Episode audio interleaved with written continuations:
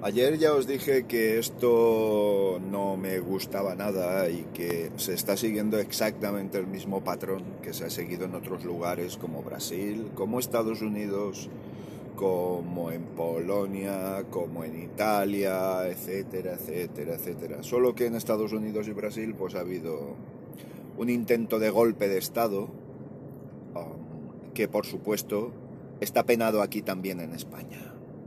Pero este es el tema que quería tratar ahora con vosotros, la hipérbole en la política, sus consecuencias y su premeditación y alevosía. Vamos a ver, os voy a poner un ejemplo gráfico. Estoy estudiando y de repente me molesta una mosca. Hago un gesto con la mano para espantarla y continúo lo mío. Y alguien me ve. Y esa persona dice, usted ha intentado agredir a una mosca. Luego usted es un agresor, con lo cual es un potencial asesino de moscas. Por ende, puede ser un potencial asesino de cualquier otro tipo de animal.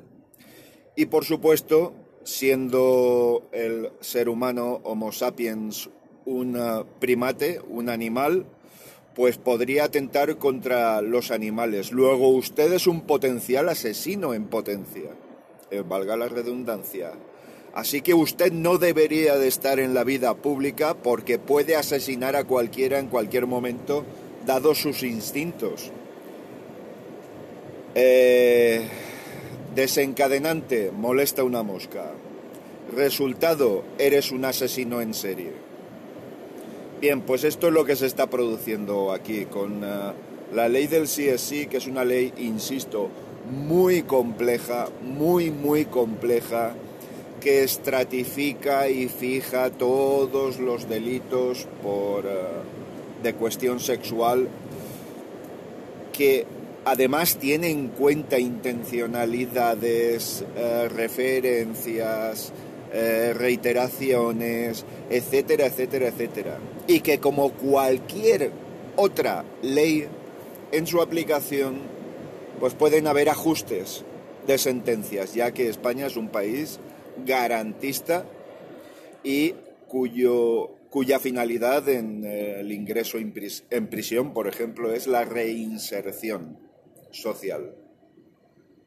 Bueno, pues evidentemente haces una ley en el ajuste, pues, y además, además con la deriva que tienen, eh, que tiene la justicia en este país, que no vamos a, recordar hacia qué lado se escora, pues acaban unos cuantos delincuentes sexuales, unos cuantos, muchos, pocos, me da igual, en la calle o con las penas reducidas y tal. Pero sin embargo, cualquier otro nuevo delito sexual tendrá un lugar exacto en el Código Penal. Pero eso no lo dice. ¿Vale?